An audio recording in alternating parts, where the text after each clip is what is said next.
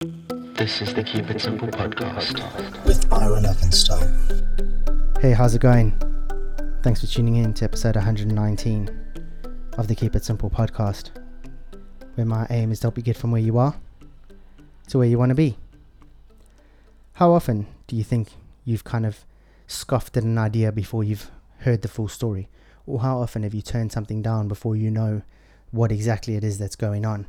Or because you've heard something that's been told by someone else, or because you've previously decided based on something that someone else has said that this is not a good idea, so you're not going to follow it. And a typical example is this is like often you'll say, someone will say, Oh, do you like olives? And you say, Nah, I don't like olives. Have you ever tried olives? Nah, just no, I don't like olives. You don't know you don't like olives. Someone you know said that olives are horrible, so you've decided olives are horrible and you haven't even given them a try.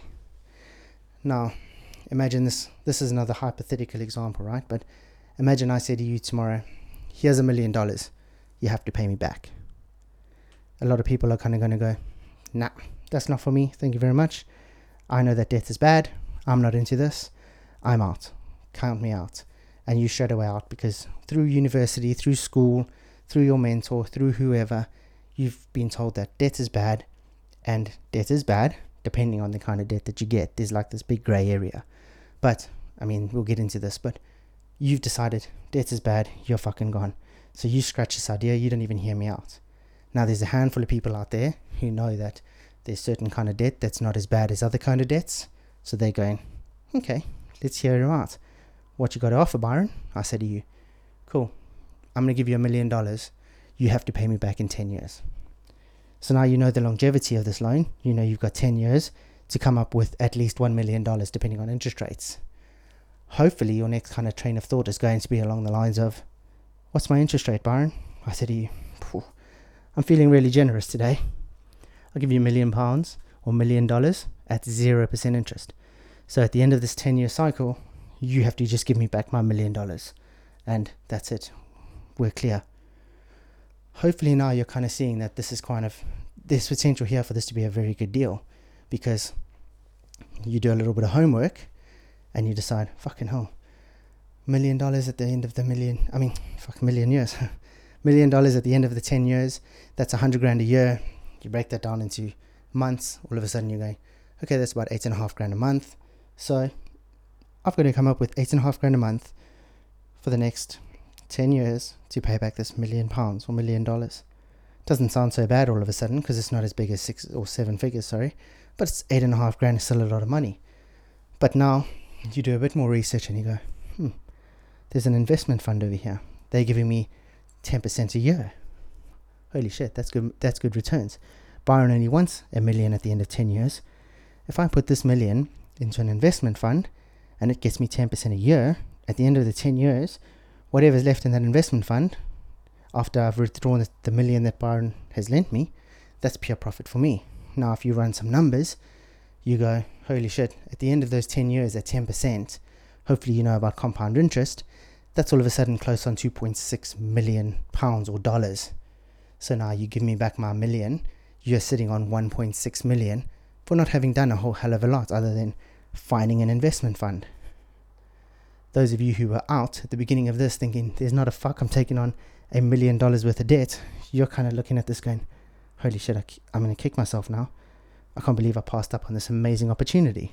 And it's because you don't fully understand and you weren't prepared to listen to the terms and conditions because you already had this preconceived idea that debt was bad. Same as like you never tried olives because you knew that olives were bad. And I'm, I'm using the olive example because I remember when I left um, South Africa for the first time, and I came over to the UK. I was about, I think I was about 11, coming with the under 13s, and the family I was staying with, they were like, "Oh, do you like olives?" I said, "No, I don't like olives, thanks." They said, "Have you ever tried olives?" I said, mm, "No." So the lady was like, "How do you know you don't like them then?" I said, "My mum doesn't like olives, so chances are we've got very similar taste buds. I'm not going to like olives." So she's like, "Oh, just you humour me, try it." So I tried olives. Turns out I didn't like olives, so that was a good sign. And but again, about six or seven years later, similar sort of thing came when I was in the UK, where someone said, "We're having olives. Would you like olives?" I said, "No, I don't eat olives. Have you tried them?" Yeah, I tried them once when I was thirteen. and they were like, "Well, your taste buds change a long time, like a lot. Try them now and see if you like them." Turns out I fucking love olives. Now I eat olives like at least a few times a week, but it's because I tried it and I was prepared to give it a go. But that's exactly the same sort of thing, although it's really dumbed down and really simplistic. If you if you don't open your mind to the opportunity that there's a lot of things that you may not understand and there's a lot of intricacies that make certain things more complicated than others. I mean, like this debt example that I've just used. There's good debt and there's bad debt, right? So if I say to you, here's a million dollars, you have to pay me back. You've got one year to pay me back, but you have to pay me 25 million. You now know that that's a fucking bad idea because you, you're going to have to turn 1 million into 25 million in a year. That's a big ask. I mean, there's companies that do it, there's companies that do it every day. But generally, it's a bit out of the average Joe's remit, right? So you're kind of going, fuck that, that's not for me. And then I would 100% agree with you and go, that's probably not what we're into. But 0% for 10 years, you have to just give me my money back. Now all of a sudden, we're opening up a whole new world to actually, that's not such bad debt after all, because you can put it somewhere, get that money working for you, pay back the original loan, interest free loan, mind you, and whatever you've made over those 10 years is now yours to pocket. And in this example, $1.6 million or pounds. But now think about how many other times you've decided that whatever agreements or whatever discussion was being had, you wanted none of it and you were out. Like, can you imagine those guys that when um, Mark Zuckerberg wanted to have that Facebook meeting and like there was, I think he sent out, the story goes something about he sent out 10 invites, only three people turned up or something, and they're all billionaires now or multi billionaires. Like, imagine those seven or however many. I'm not that familiar with the story, but those guys who were like, nah, this technology thing, not for me. Fuck that, I'm out. I mean, they, they literally walked out on billions and billions of dollars or billions of pounds, and they didn't even listen to the terms and conditions or give it the opportunity to hear, or give themselves, sorry, the opportunity to hear the terms and conditions. Um, and I think also often we kind of like, again, these preconceived ideas where we're kind of going, nah, not for me, not even going to listen to it. I already know, I've already made up my mind. And there's certain things where you can have that kind of attitude where if it's like, do you want to go and wrestle a shark? Nah, pal, that's not for me. Fuck shit. I know that I go into a shark tank or I go into a tank with a shark. That's his territory. That's not my territory. I'm coming off second. I'm not wrestling a shark. Fuck that shit. But, like, you said to me, I don't know, do you want to go and face a bowling machine at 100 miles an hour? Chances are I'm going to say, yeah, fuck it, I'll have a go. Done it before, do it again. Let's go for it. Because I know that that's sort of my domain. So, there's like, there's knowing your limits, and then there's being prepared to ask the right questions in order to determine whether something is within your limit or not.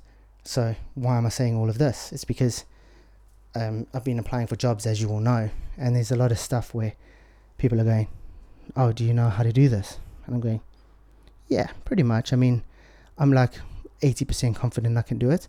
The other 20% I can learn on, like, um, the other 20% you can kind of learn on, on the job.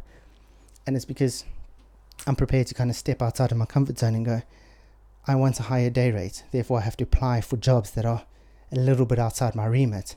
I know the gist of it because I've done, there's not a whole hell of a lot in, let's say, the banking world that you don't know once you've worked in it for a little while, or in the tech world, or wherever. Like if you've worked in banking and you've worked in, let's say, the consulting side of it, right? So process mapping, systems integration, all that stuff. Once you've done it, you've done it. There's not a whole hell of a lot that you, you don't know about it. And the shit that you don't know is the anomalies that kind of come out of the blue, and chances are a lot of people don't know them already. So you kind of you're all learning together. But in an interview process, people want to know that you're that like you are the shit, right? So you're going to kind of spin it so that you say, well, yeah, of course I know that. We had to deal with that at this at this time in this place.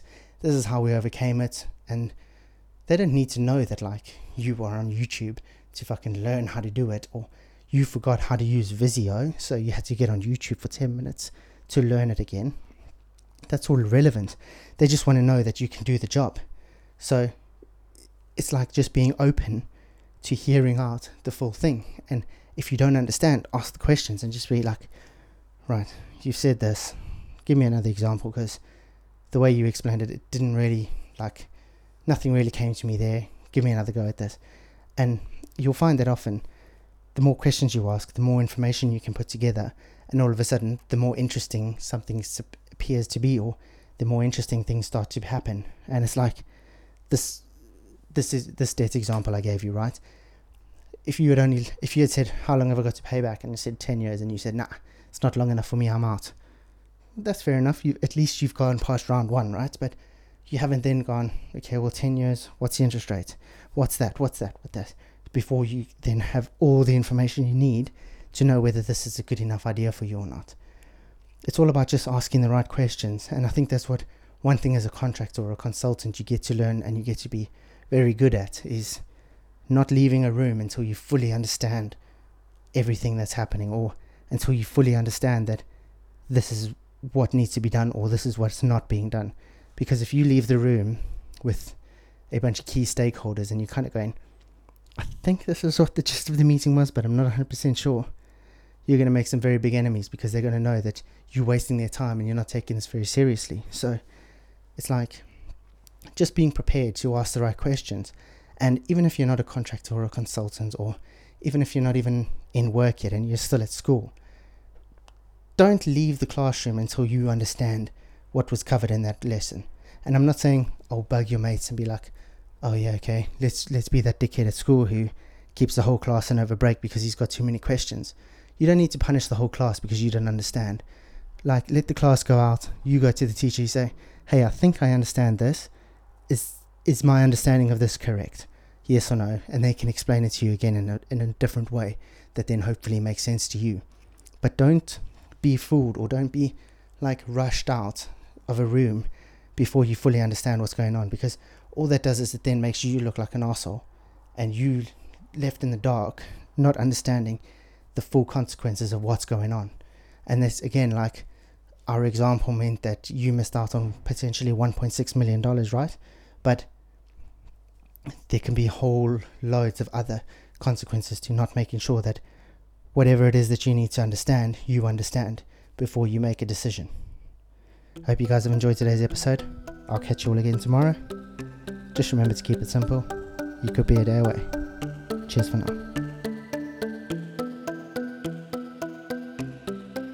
Real quick before you go, if today's episode was something you enjoyed and it resonated with you, please like, subscribe, and share.